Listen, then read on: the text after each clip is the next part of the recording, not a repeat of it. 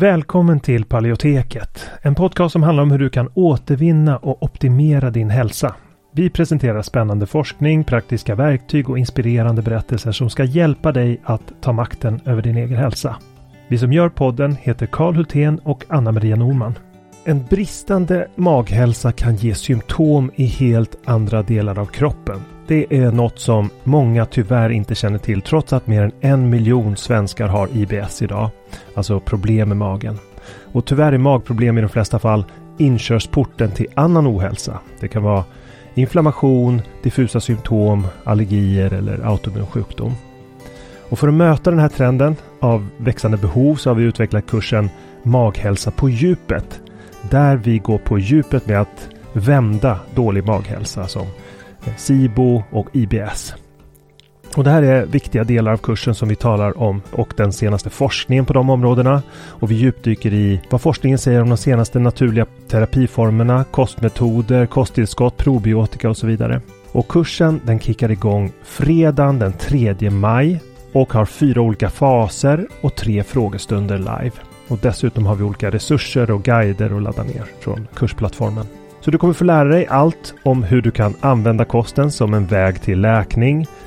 När, var och hur du kan använda olika kosttillskott och probiotika. Och om du redan är medlem i Hälsodetektiverna så får du som vanligt en rabatt på allt vi gör. Så även den här kursen. Och den här kursen tror vi är en perfekt väg för dig mot en bättre maghälsa. Där du inte bara får lära dig ett metodiskt tillvägagångssätt för att minska dina symptom utan också förstå de underliggande orsakerna. För att läsa mer om kursen och anmäla dig till den går in på paleoteket.se och klickar på utbildning. Eller klickar dig vidare från länkarna i podcastbeskrivningen. Så varmt välkommen till Maghälsa på djupet. Vi ses där när kursen startar den 3 maj. Innan vi kör igång med dagens tema vill jag påminna om att den här podcasten har ett utbildande syfte och inte utgör medicinsk rådgivning. Nu kör vi!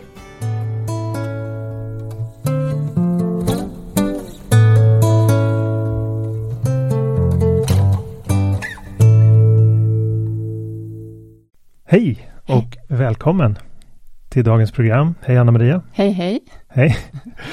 Ja, vad har hänt sen sist? Ja, det har hänt väldigt mycket roliga saker och också lite sådär inte lika roliga saker. Så att, vi börjar med de roligaste.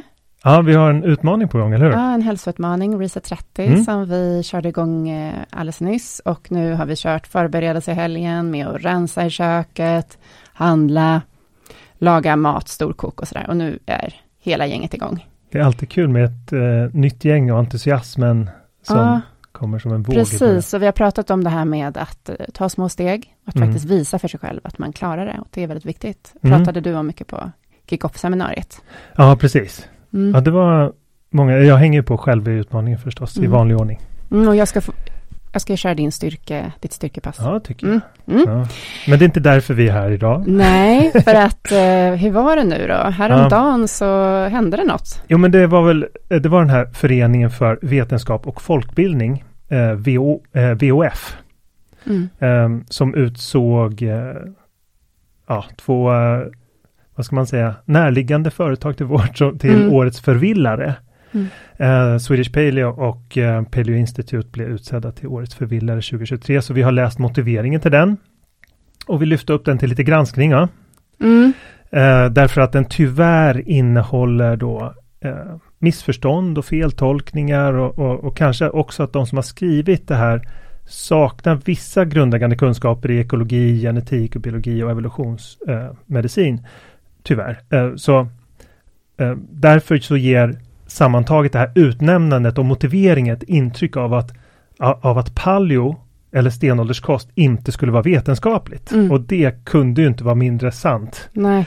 Det förhåller sig precis tvärtom, alltså att evolutionsperspektivet, alltså att paleo och stenålderskost är det enda vetenskapligt grundade kostupplägget. Om man ska se till var rötterna befinner sig. Man måste ju ha något att utgå ifrån när man ska sen förstå biologiska system. Ja, men sen kan jag ju tycka att det är ett väldigt, väldigt en spretig text. Och vi har ju försökt gå igenom argumenten, men det är ju nästan helt omöjligt för att de bara slänger sig med, de insinuerar saker, de liksom, och det känns bara som att det är för att smutskasta och bara försöka hitta problem med de här två företagens hemsidor. Och då kan det ju vara så ibland att man har missat och inte var jättetydlig i någon liten text, men man måste ju titta på helheten. Och alla har ju, det finns ju böcker också, det finns annat, de har ju inte läst allt. Och de har också missuppfattat, för de går inte bara in på Paleo utan också på AIP. Ja. Och de har inte tagit reda på vad AIP är för någonting. Ja, de blandar samman det med antiinflammatorisk kost och tror att det är samma sak. Alla länkarna som länkas till handlar om antiinflammatorisk kost och handlar inte om AIP eller Paleo. Men jag tänker att det är, själva kärnan här tycker jag, det är att man kan få intryck av att då folkbildning och alltså det här VOF och då DN som har ganska okritiskt återgett pressmeddelanden från VOF. Väldigt okritiskt, de har inte skrivit någon analys alls. Man kan få intryck av att de är kritiska till att människor äter mer av frukt, grönsaker, kött, fisk, fågel, nötter och så vidare. Alltså nyttig mat, naturlig kost. Och om människor blir rädda för det så kommer det orsaka väldigt mycket problem för väldigt många människor. Mm. Det kommer orsaka mycket onödigt lidande. Och vi har en trend i Sverige där vi ser en våg av ohälsa. Och det finns ett behov av att vi reder ut lite vad de här missförstånden är. Och faktiskt belyser vad man behöver känna till om evolutionen för att förstå ohälsa och sjukdom ur ett evolutionsmedicinskt perspektiv. Lite grann.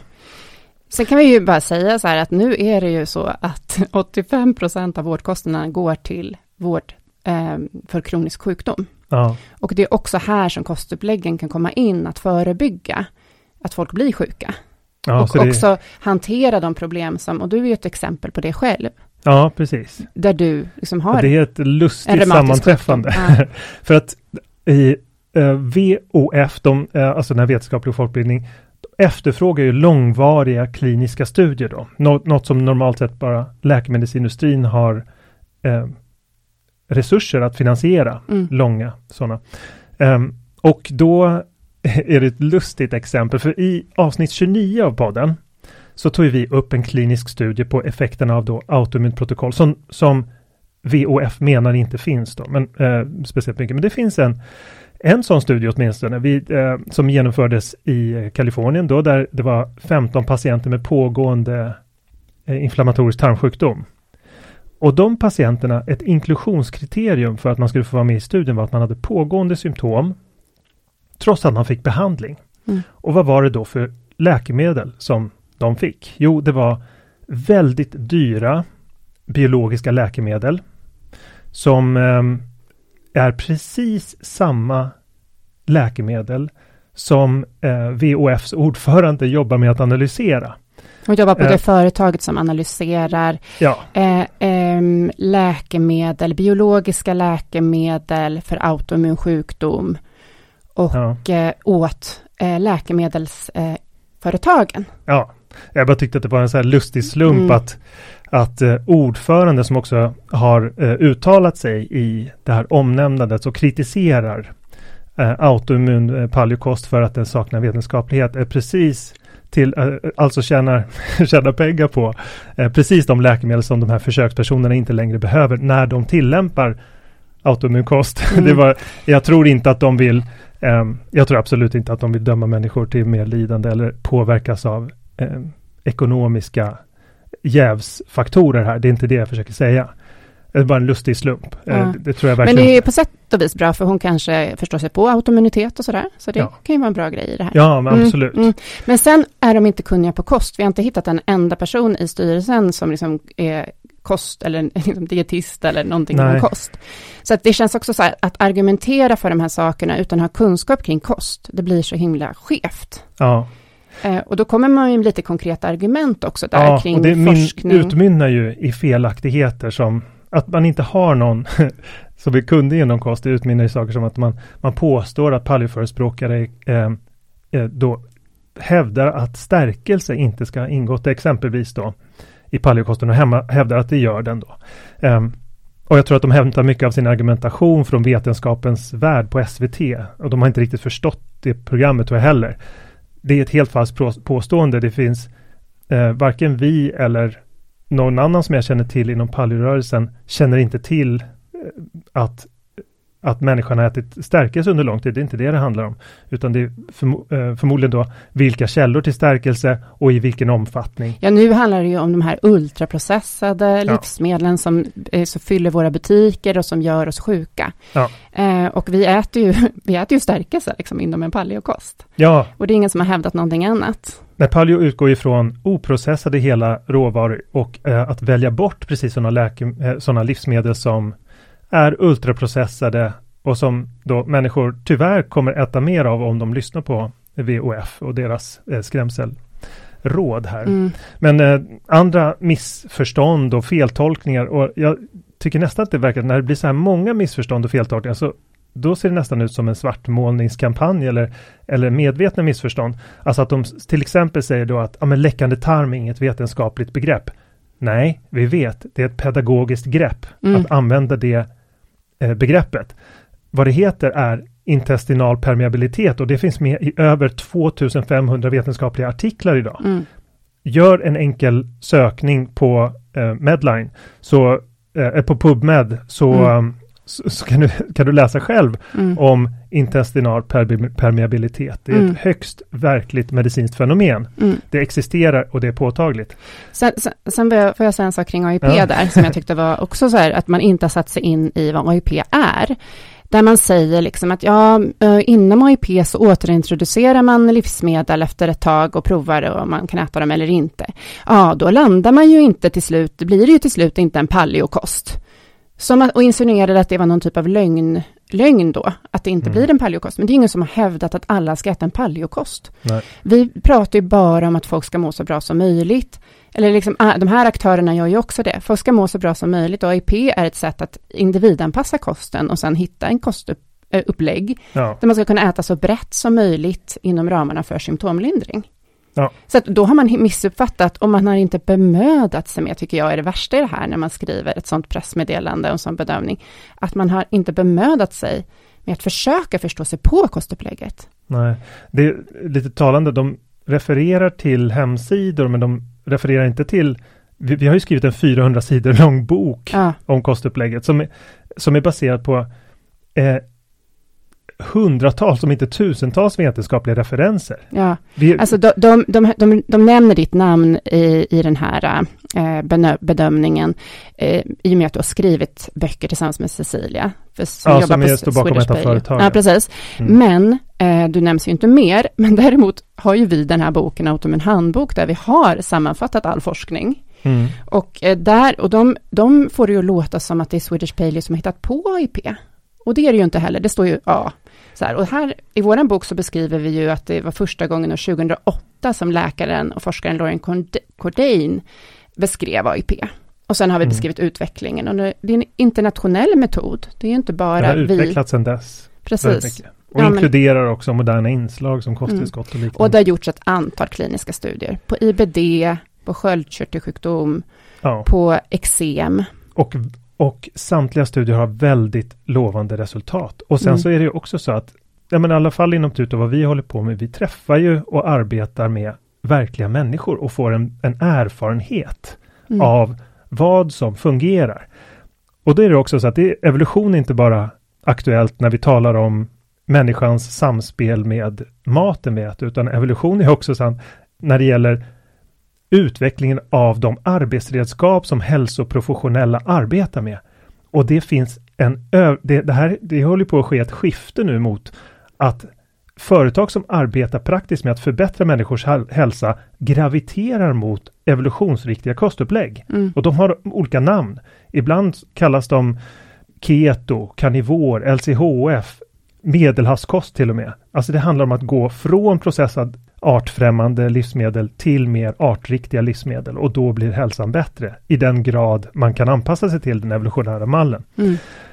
Och då är det en evolution där de företag som arbetar aktivt med det här, de får ju bara betalt i förhållande till vad de levererar för resultat. Ja. Så att bättre och bättre kostupplägg som är mer och mer specifikt avsedda för olika typer av sjukdomstillstånd kommer att växa fram och bli mer populära eftersom de fungerar. Och det är där den här representanter för läkemedelsindustrin, jag tror de skjuter bredvid målet här. För att de har ett väldigt, väldigt smalt perspektiv på vad som ska betraktas som evidens. Mm. Och det kanske vi kan komma till. Men jag vill bara säga en sak kring det där med de här resultaten som vi ser med människor som då lägger om sin kost. Då kritiserar man ju i den här motiveringen företagen för att lyfta fram vittnesmål från personer. Mm. Och hävdar att då kan man tolka det som att man lovar de här sakerna. Alltså vittnesmål är ju oftast väldigt tydliga vittnesmål. Det är personer som uttalar sig med citat och berättar. Och då, det står ju inte då att det här gäller alla. Nej. Utan vittnesmålen måste också kunna få existera i avsaknad av det här som de efterfrågar. Välgjorda studier på många individer över lång tid. Det de säger där är vi från läkemedelsbranschen vill ha dyra studier där kostupplägg som paleo som inte har samma ekonomiska drivkrafter bakom sig, för det finns ingen som går att patentera och tjäna pengar på, konkurreras ut. Så vi vill rigga spelplanen till vår fördel, tack. Kan vi få göra det? Och för att åstadkomma det, låt oss smutskasta riktiga livsmedel som de flesta människor intuitivt förstår och känner är hälsosamma. Alltså. Frukt och grönsaker, kött, fisk, fågel, nötter. Alltså att de hävdar att det skulle vara... Ja, men jag tycker nästan att det vore poetiskt rättvist om de skulle få som straff när de skulle bli tvungna att äta motsatsen till det som paleo rekommenderar. Nu har de liksom underminerat trovärdigheten i paleo-konceptet. Varsågod att äta motsatsen, skulle jag vilja föreslå att de testar. Och sen rapportera tillbaka om några månader. Och se hur det går. Bara ultraprocessad mat, inga grönsaker, snabba kolhydrater, testa att äta mer bröd, mer tillsatt matfett i olika former, kanske mer socker. Lycka till! Skämt åsido. Jag tänker vi skulle kanske börja en annan ända. Men får jag bara säga en sak till? För det var en sak de kritiserar, och det är det som står högst upp i motiveringen. Så jag tänker att det är ändå viktigt. De hävdar att Swedish Paleo säger att deras kostplaner kan lindra eller bota ett stort antal sjukdomar. Jag tror inte att Swedish Paleo någonstans har skrivit att de kan bota. Om det nu har smugit sig in så är det olyckligt. Nej. Men jag tror inte det. Och vi har aldrig hävdat det. Och Paleo Institut har aldrig hävdat det. Men det här använder de som sitt huvudsakliga argument. Däremot använder ju vi och de att man ska kunna läka och minska symptomen. Ja, det är vad vi har observerat. Det är det vi har sett. Och det händer för många människor. Men det är inte sagt att det händer för alla. Nej, det händer i runda slängar för 80% av de som börjar. I runda slängar. Så det är inte att vilseleda. Att de säger att det är årets förvillare för att de hävdar att man kan läka och få minska sina symptom och sina magproblem, sina allergier och må bättre. Och du är ett exempel på det med reumatism. Så att det är ju liksom... Ja, jag blir ju för... Alltså min reumatologläkare försöker vrida om armen på mig för att jag ska börja ta precis de läkemedel som... VOFs ordförande arbetsgivare jobbar med att analysera. Superdyra läkemedel. Vad kostar de? Ja, jag kommer ihåg att det var många tusenlappar för en enda dos. Alltså som man ska ta en gång i veckan. Mm. Jag har gjort motstånd. Jag har inte börjat med biologiska läkemedel då. Mm. Och då tycker jag det samhällsekonomiska perspektivet är viktigt. Om vi säger att 85% av vårdkostnaderna går till kronisk sjukdom. Det är väldigt dyra läkemedel. Mm. Då är det oansvarigt att inte jobba med det som de här aktörerna och vi jobbar med. Och vi gör det ju helt utan statlig finansiering. Ja. För att det inte finns de här stora kliniska studierna så vill inte liksom, samhället finansiera det. För det blir ju alltså ett moment 22. Ja, absolut. Och det som måste till här, det som är helt fundamentalt för ett kostupplägg, det är att man måste börja i evolutionen. Sen kan man börja diskutera gränser och ramar, ja eller nej till mejeriprodukter. Så man kan inte börja med att diskutera det. Man måste först acceptera grundpremisserna. Och vad är grundpremisserna? Men grundpremisserna hittar vi ju i evolutionsläran från Charles Darwin. Mm. Och han gav en enkel och logisk förklaring till mångfalden och förändligheten som vi ser i naturen bland växter och djur. Så allt som tidigare hade varit obegripligt, hade varit motsägelsefullt, det blev begripligt och sammanhängande med hans bok om arternas uppkomst. Och följden av de upptäckterna blev att vi lyckades bygga en helt ny grund för hur dagens forskare förstår biologiska organismer. Allt vi gör inom allt om hur vi förstår naturen är grundat i evolutionen. Innan den så hade vi under tusentals år skiftande övernaturliga berättelser och gudasagor. Religioner växte fram för att förklara det som sen evolutionen har förklarat. Idag vet vi att det är evolutionen som ligger bakom hur arter ser ut, deras inneboende genetiska egenskaper. Och det sker därför att det finns skillnader inom individer inom en art bär på skillnader och de skillnaderna är ärftliga. Det är väldigt enkelt. Jag tror de flesta känner till det från grundskolan egentligen. Men jag får upprepa det ändå eftersom VOF inte tycks acceptera de grundpremisserna.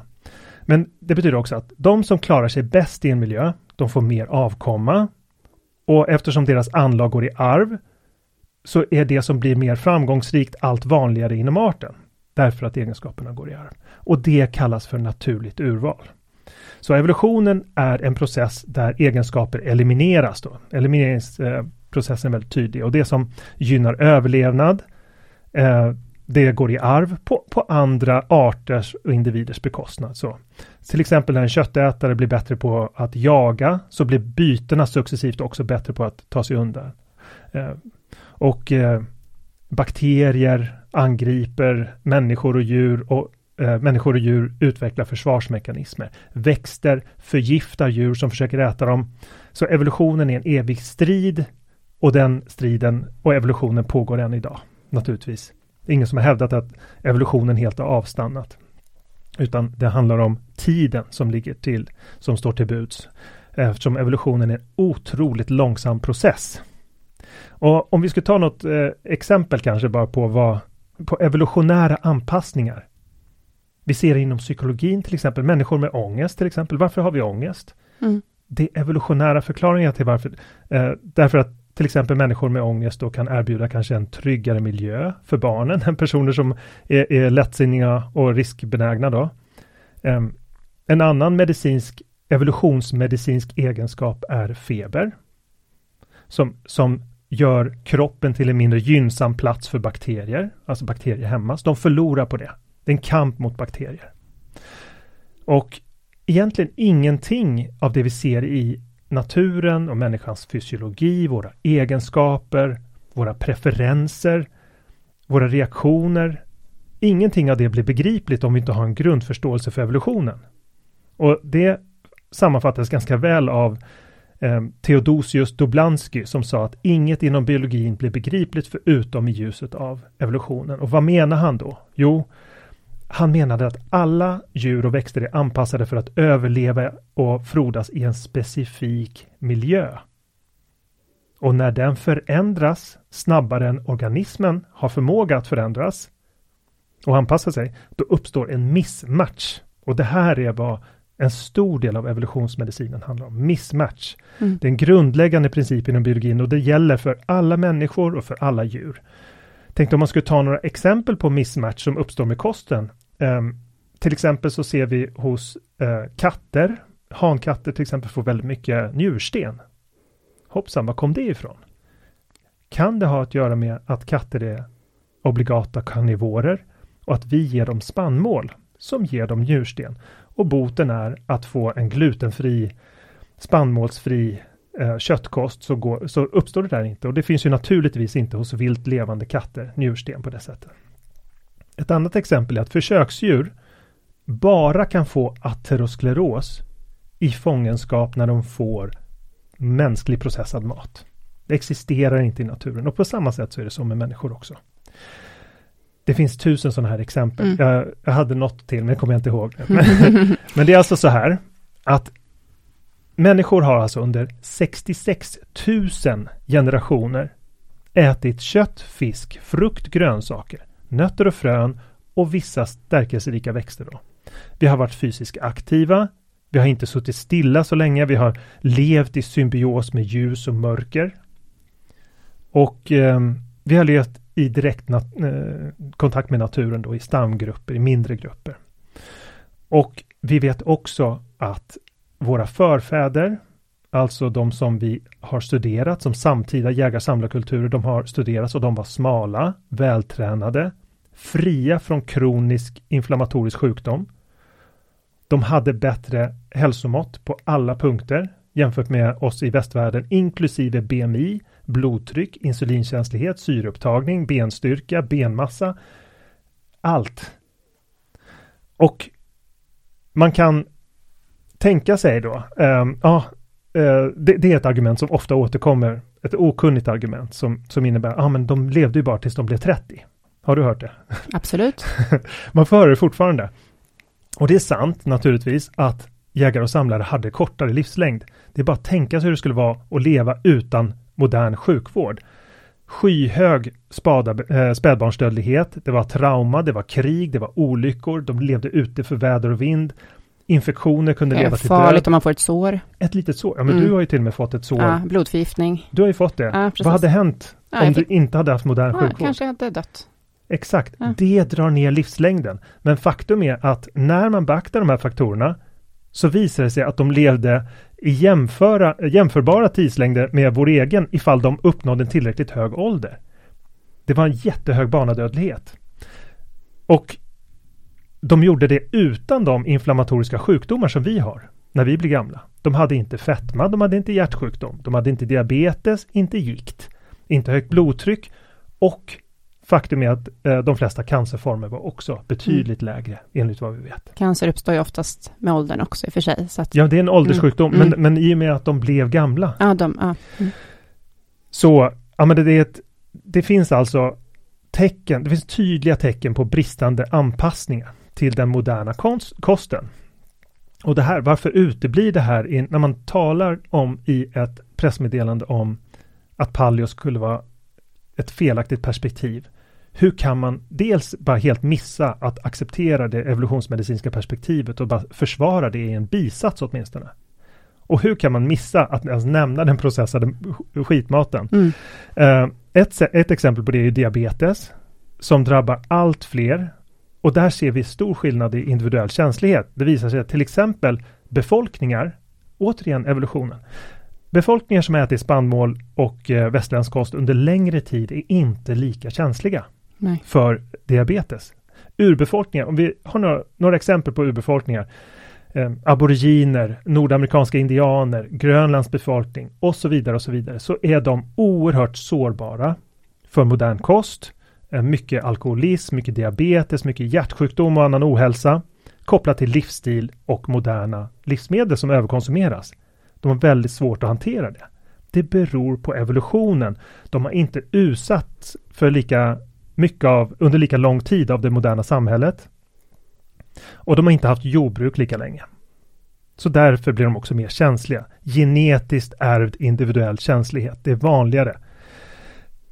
Men det betyder ju inte att vi i väst inte också drar nackdel av samma kost. Alltså diabetes och fetma, det påverkar 1 miljard människor globalt. Och 2016 så var det 30 000 dödsfall med i hjärtsjukdom och hjärtinfarkt som var den vanligaste orsaken då i Sverige. Och totalt var det ungefär 90 000 dödsfall det året. Vilket betyder att 35% av dödsfallen orsakade av hjärtsjukdom, vilket är helt möjligt att förebygga. Det är livsstilssjukdomar. Cancer, det är den näst vanligaste dödsorsaken i Sverige. Det står för 1 av 4 dödsfall ungefär. Och år 2021 så hade 26% av män mellan 16 och 84 år högt blodtryck. Det är en fjärdedel. Sa inte du också att det var majoriteten av svenskarna som är överviktiga? Och en majoritet, eller förra året. Det var 2022 om jag inte minns fel. En majoritet av svenskarna blev överviktiga. Något vanligare bland män. Och det uppskattas också att till exempel demens, alltså 130 000 personer lever mellan 130 och 150 000. Det är som en storstad. Och varje år får 20 till 25 000 nya demens. Och sen är det här med autoimmuna sjukdomar. 10% av befolkningen, 1 miljon minst i Sverige. Med över 100 sjukdomsdiagnoser har identifierats.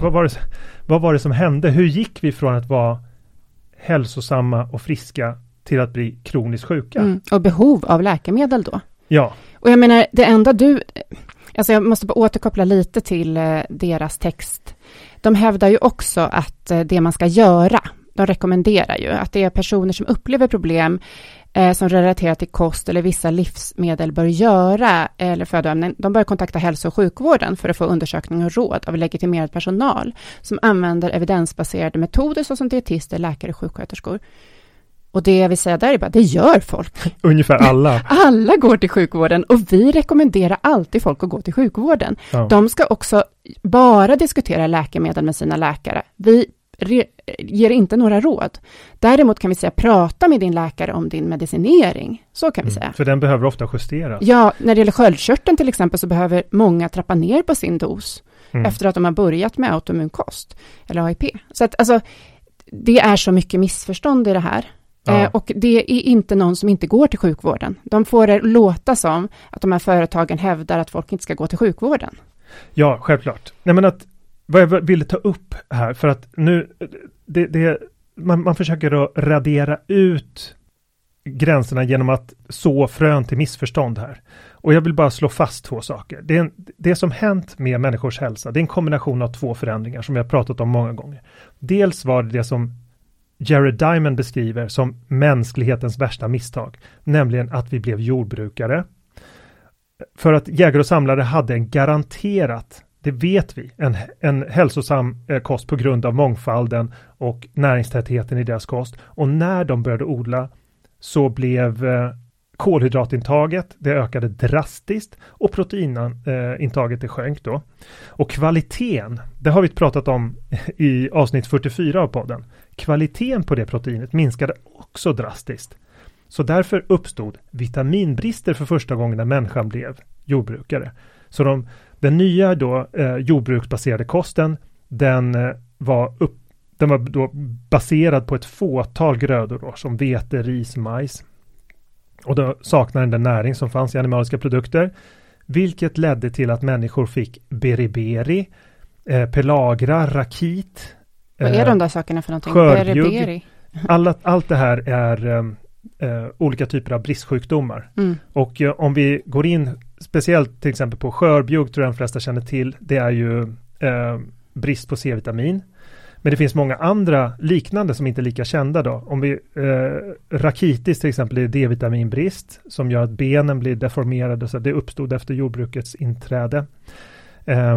Pelagra, det är B3-vitaminbrist, ger olika typer av mag-tarmsymptom och en lång rad olika, inklusive neurologiska symptom då.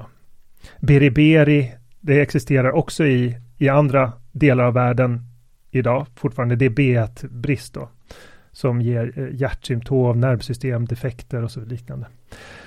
Jag ska inte gå in på det, men det var det här som kom när människan blev jordbrukare för första gången. Och sen såg man också, det här är väldigt lätt att upptäcka, att människor plötsligt fick sämre tandhälsa, tandröta och karies. De fick blodbrist, alltså anemi orsakad av järnbrist då, ökad spädbarnsdödlighet och minskad bentäthet. Och vi vet från arkeologiska fynd att alla de här sjukdomarna var väldigt sällsynta bland jägare och samlare som åt en paleolitisk kost, och vi vet vad de åt. Något som också hände då naturligtvis var att vi blev kortare. Vi blev från medellängden för jägare och samlare efter istidens slut var omkring 175 för män och 165 för kvinnor ungefär. Och efter jordbruket så sjönk det till 160 för män och 152 för kvinnor. Det är en jätteskillnad. Näringsbrist. Proteinbrist. Och det andra slaget då, och det är väl det som vi fokuserar särskilt på och som bara helt glöms bort av både VOF och Livsmedelsverket, det är den industriella revolutionen och den processade maten. Mm. För den var ett dråpslag för hälsan. Den har gjort så att vi har alla de här folksjukdomarna.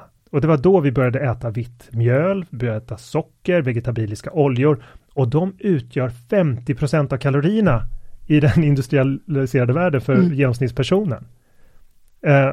Så att vi, förutom det, så är vi också mer stillasittande när vi arbetar. Vi lider av kronisk sömnbrist. I Sverige sover invånarna i genomsnitt 6 timmar per natt. var en undersökning som gick igenom ett globalt hälsoindex. Och där var Sverige ett av de friskaste länderna. Mm. Vi sover för lite, vi arbetar för hårt. Stressnivån är skyhöga. Ja. Men jag skulle bara vilja stanna lite vid den processade maten. Ja. För att det känns ju som att om man nu ska prata om några förvillare här så borde det ju vara liksom den ultraprocessade maten som också kan hävda olika saker i reklam hit och dit. Att det här blir smal av det. Det finns ju så mycket lögner i reklamen. Ja. Och där känns det som att gå på de som jobbar med riktig mat som hjälper människor. Ja. Det är ju så ohederligt. När det finns andra aktörer att gå på. Ja, absolut. Alltså varför väljer man? Jag kan bara inte förstå vad incitamentet är. Om jag hade varit journalist och fått ett pressmeddelande från VOF, då hade jag kollat lite på avsändaren innan jag bara helt okritiskt publicerade. Ja. Och kolla kan det vara så att ordföranden för en förening jobbar för företag som tjänar pengar på? Det här är ju ett gräv. Ja, men det var en journalist. Det var inte ett svårt gräv. Nej. Det tog bokstavligt talat 2 minuter att ta reda på allt det här. Och det fundamentala är ju att jag tror inte att ekonomiska intressen har gjort att de liksom känner att det är värt människors lidande att vi tjänar extra pengar på. Jag tror verkligen inte det. Men jag tror att det däremot kan grumla ens omdöme. Mm. Om det är så att ens lönebesked är helt avhängigt av att man blundar för delar av verkligheten. Mm. Det är bara ett lustigt sammanträffande att precis de läkemedel som ordförande tjänar pengar på är de som faktiskt finns vetenskaplig evidens för. Mm. Kan avhjälpas behovet av just dem. Mm. I en liten studie. Ja, det är ett lustigt sammanträffande. Men alltså, det hävdas också att på något sätt att paleorörelsen skulle föreslå att det evolutionära processerna avstannat. Eller? När det stod att Swedish Paleo har skrivit det på sin hemsida. Och det vet vi ingenting om. Nej, det vet vi inte. Men det som stod var ju att de skulle ha sagt att det tog slut för att människan var färdigutvecklad för 200 000 år sedan eller någonting. Och det är absolut inte vi stod så fulländade som homo sapiens för 200 000 år sedan. Ja, men det är bara, jag förstår inte riktigt vad de menar där ens. Men att människan har rötter som sträcker sig tillbaka miljontals år i tiden. Så om mänsklighetens historia var ett 100-meterslopp, så skulle den period som vi levt som jägare och samlare vara ungefär 99,5 meter på den banan. Och den industriella revolutionen med den moderna processade maten, det skulle vara några centimeter av det 100-metersloppet. Så man ser tidsskalan för mänsklig evolution, så var nästan hela sträckan av evolutionsutrymme är täckt som jägare och samlare. Det är helt orimligt att anta att vi skulle ha anpassat oss fullt ut. Mm. Och då nämner de exemplet med mejeriprodukter till exempel. Det är otroligt svårt att veta vilket evolutionärt genomslag det sker på en sån sak. Alltså i Sverige så är vi unika på jorden att vi tål laktas, som är mjölksocker. Mm. Att vi har en genetisk mutation i Norden som då har fått brett ut genombrott här. Men som större delen av jordens befolkning saknar ju förmågan att bryta ner mjölksocker. Mm. Vilket visar att de människor som har producerat laktas i vuxen ålder, de har eliminerats ut för att det har varit det är evolutionärt slöseri. Det visar att vi har inte ätit det. Människor har inte ätit det. Det är här i Norden vi har haft en överlevnadsflaskhals. Där människor har överlevt på mejeriprodukter. Det betyder inte att man är anpassad till det.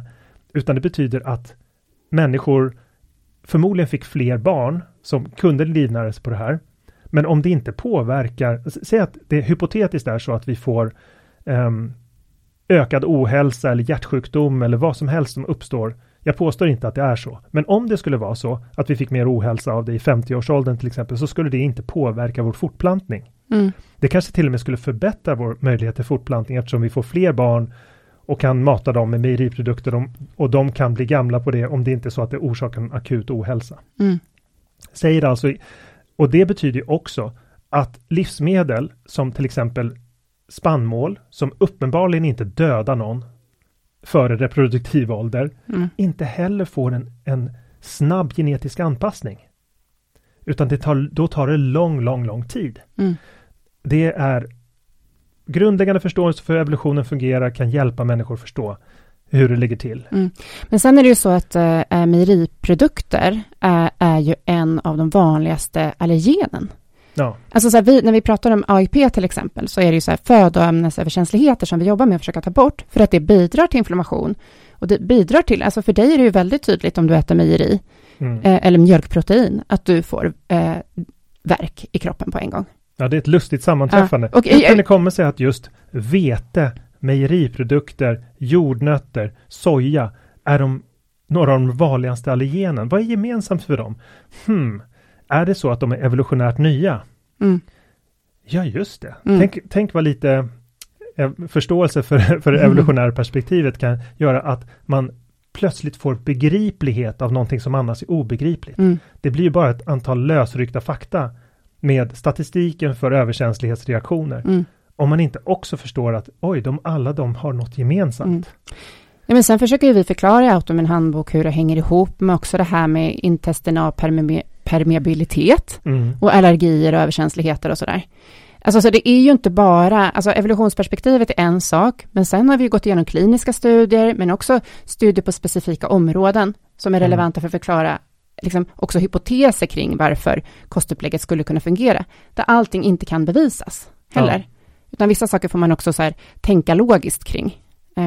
Och för de hävdar ju till exempel i sin text att det finns inga bevis för att mejeriprodukter skulle vara inflammatoriska. Nej, och det är också så här, det är också att ställa upp någon slags halmgubbe här. Det är ingen som har påstått att mejeriprodukter skulle vara inflammatoriska för alla individer, utan det är naturligtvis, men det är högst påtagligt att mejeriprodukter är inflammatoriskt för de som är överkänsliga mot mjölkprotein till exempel. Mm, precis. Det är extremt inflammatoriskt. Och då är det ändå en av de vanligaste allergenen. Ja. Och ett annat exempel är ju det här med celiaki. Det är ingen som har påstått att alla får förhöjd inflammation av att äta glutenproteinet. Men däremot människor som har celiaki eller glutenöverkänslighet får extremt mycket påslag av inflammation. Nej, men de har så mycket konstiga påståenden i den här texten. Så att man blir bara, vem är det som har skrivit det? Det känns som att det är 20 personer som har suttit och bara slängt in sina olika små åsikter i det faktiskt. Ja, och sen det här med att det saknas kliniskt bevis. Jag menar, vi har ju gått igenom i podd nummer, nu ska vi se, det var podd nummer 5. Vi får återkomma kring siffran kanske. Mm. Men jag tror att jag skriver om det. Nej. Jag kan kolla upp siffran medan du pratar. Det finns helt enkelt, vi redogör i en av våra podcastsändningar för en randomiserade kliniska prövningar, som är den främsta formen av forskningsstudier. Alltså det brukar kallas för den gyllene standarden. Och det finns alltså 24 sådana kliniska studier som undersöker om paleo kan förebygga olika markörer för kronisk sjukdom. Och faktum var att den gjorde det mer effektivt än de nuvarande kostråden, inklusive medelhavskosten, som författarna till den här pressmeddelandet hävdar skulle vara då mer hälsosamt och leda till att de säger emot sig själva. De säger att det är antiinflammatoriskt. Mm. Absolut, hälsosammare kost innebär mindre inflammation eftersom det leder till bättre, lägre kroppsvikt och fett. Och övervikt och fetma leder till mer inflammationer som fettväven är inflammatorisk. Det är någonting som de flesta känner till som också kallat om. Men att i samtliga fall när man jämför paleo mot nordiska näringsrekommendationerna, medelhavskosten, lågfettkost, australiensiska näringsrekommendationerna, Dutch Health Council, American Health Association, WHO:s näringsrekommendationer, så visar sig paleo vara bättre. Mm. Får jag bara flika in en sak bara kring den här studien? För det var ju den här metaanalysen, eller hur? Och den tittade på de här måtten som vikt, BMI och någonting mer. Mm. Där det var många studier som hade liksom, de kunde få det, var det de kunde dra slutsatser kring i och med att det var många studier som studerade samma sak. Ja. Men sen var det 24 studier som jag förstår som inte var metaanalyser utan som var enskilda studier på specifika sjukdomar. Ja. För du sa det som att det var 24 metaanalyser. Det stämmer inte. De var inte. Nej, men det man kunde slå fast var att det var kroppsvikt, BMI, midjemått mer effektivt. Och att det finns ju en uppsjö av studier på paleokost. Och jag menar, om det skulle finnas ett intresse här för att jämföra, återigen för att Varför inte bara genomföra studien? Ja, varför inte bara finansiera det här? Ja. Och göra en studie under lång tid med många personer.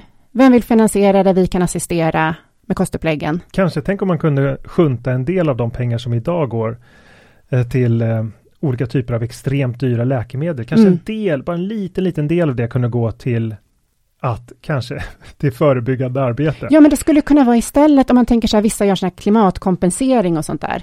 Att företagen liksom betalar olika saker. De ska kunna ha som en pott. Så istället för att de läkemedelsbolagen låter sina anställda sitta och författa den här typen av skräp på sin fritid.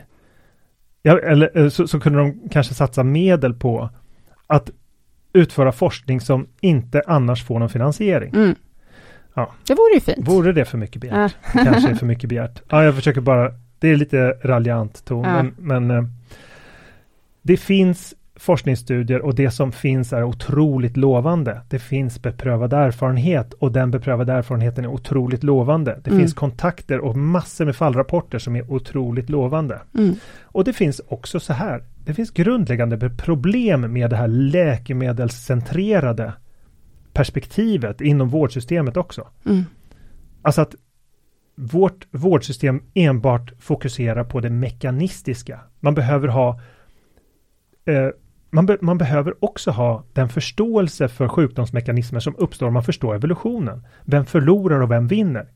Anpassningar till kampen mellan organismer. Mm. Om man inte har det så får man liksom det här tunnelseendet som bara handlar om mekanismer. Och då blir det också så att läkemedel sällan behandlar det verkliga problemet.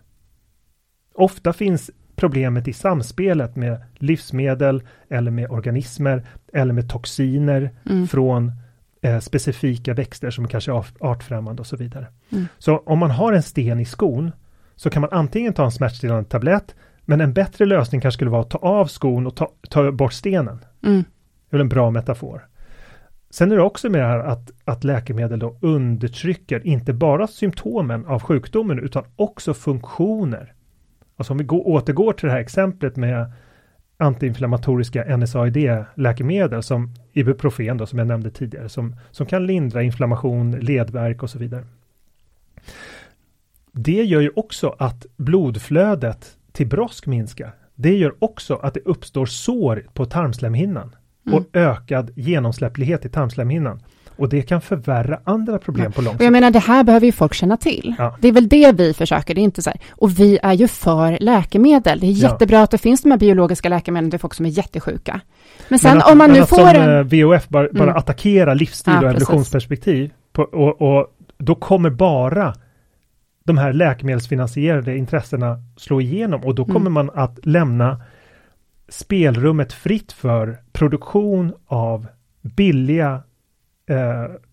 billiga sammansatta matvaror som är extremt hälsounderminerande. Ja, så det är dåligt för individerna som inte får i alla fall försöka ta makt över sin egen hälsa och må bättre. Mm.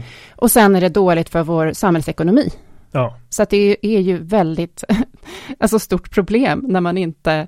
Alltså, ska vi inte se det som att vi är på samma sida liksom? Ja. Att istället kan vi skriva... Jag tror tyvärr det är så att de här personerna som har suttit och gjort det här hitpiece-pressmeddelandet, de har i sin familj personer som lider av sjukdomar som skulle kunna bli bättre av att ställa om kost och livsstil. Mm. De känner människor som har vittnat om det här. Mm. Men jag tror att det handlar om ett egodrivet försvarande av territorium. Man känner sig hotad. Ja, eller att man själv har testat och inte blivit hjälpt. Det kan handla om, att man själv blir... Nej, men precis. Ja, det kan, man kanske är en besvikelse över det. Kanske. Det tror jag inte, men okej, det kanske. Men... jag tror, men vi kanske ska dra ett streck. Jaha, vi kan spekulera. Jag tänkte så här. Ta med dig bara det här. Att kronisk sjukdom påverkas av vad du äter och hur du lever. Kronisk sjukdom och dina symptom och din livskvalitet påverkas av vad du äter och hur du lever. Så låt dig inte luras av det här underkännandet av det evolutionsmedicinska perspektivet av auktoriteter, eller om det är läkemedelsindustrin. De vill inte ditt bästa. De vill tjäna pengar primärt. Alltså, det är ett faktum. Läkemedelsbolag de vill inte någon illa heller, men de vill tjäna pengar. Och det är deras syfte. Så låt inte luras av den här typen av svaga argument och skrämselpropaganda. Granska, läs det själv. Kolla gärna upp det vi säger och påstår. Mm. Lär dig om evolutionen. Läs The Origin of Species. Mm. Läs grundläggande. Jag tycker vi kan lägga ett antal referenser till grundläggande förståelse så man kan förbättra förståelsen för det evolutionsmedicinska perspektivet. För det finns flera artiklar att läsa. Mm. Det här är inte någonting konstigt eller hittepå. Det är och läs vår bok Autoimmun en handbok också. Jag tycker att vi har ju gjort så gott vi kan där med att förklara vad det finns forskning på och vad det inte finns forskning på. Och vi pratar inte så mycket om det evolutionsmedicinska perspektivet tyvärr. Och det är väl kanske en sån här, i efterhand så kollade jag men hur mycket har vi skrivit om det här? Mm. Nu pratar vi mycket om det, men vi har inte skrivit jättemycket om det i den boken för att den fokuserar på det resultatorienterade. Ja, och den har ju fokus på maghälsa, immunhälsa och samspelet däremellan och immunförsvarets funktion. Ja. Nu kanske det räcker. Nu räcker det. Men, men sen har hur ska vi runda av? Ja, hoppas ni tyckte det var intressant. Och ni kan väl, om ni har någon typ av inflytande på, när det gäller finansiering på koststudier, så kan ni ju försöka bidra till det. Ja. För det vore ju jättebra med större och fler studier. Om ni vill ha mer kunskap så vi bedriver ju all form av utbildning och kunskapsöverföring inom hälsodetektiverna och så har vi våra kurser på plattformen. Mm. Bli medlem i hälsodetektiverna för att bolla med oss och ställa frågor på våra medlemsseminarier. Ja, bra. Tack för idag. Hej då. Tack så mycket för att du har lyssnat på det här avsnittet av Paleoteket. Vi hoppas att det har varit till nytta för dig. Om du vill få hjälp att uppnå dina hälsomål står vi redo att hjälpa dig. Vårt medlemskap Hälsodetektiverna är en gemenskap online där du träffar likasinnade, får hälsoinspiration hela året och kan ställa frågor direkt till oss på våra medlemsseminarier. Nu under våren startar också 2 onlinekurser. AIP Masterclass är kursen för dig som vill lära dig allt du behöver veta om kostupplägget AIP, Autoimmunprotokoll, samtidigt som du blir guidad genom en stegvis process med både läkningsfas, utvärdering och återintroduktioner. Sen har vi kursen Maghälsa på djupet som riktar sig till dig med IBS och misstänkt eller konstaterad SIBO. Vi fokuserar helt på vad du kan göra med kost, livsstil och strategiskt utvalda kosttillskott. För dig som föredrar att läsa finns också våra 4 böcker. Besök paleoteket.se för att veta mer och glöm inte att prenumerera på vårt nyhetsbrev. Du hittar länkar i beskrivningen till podcastavsnittet.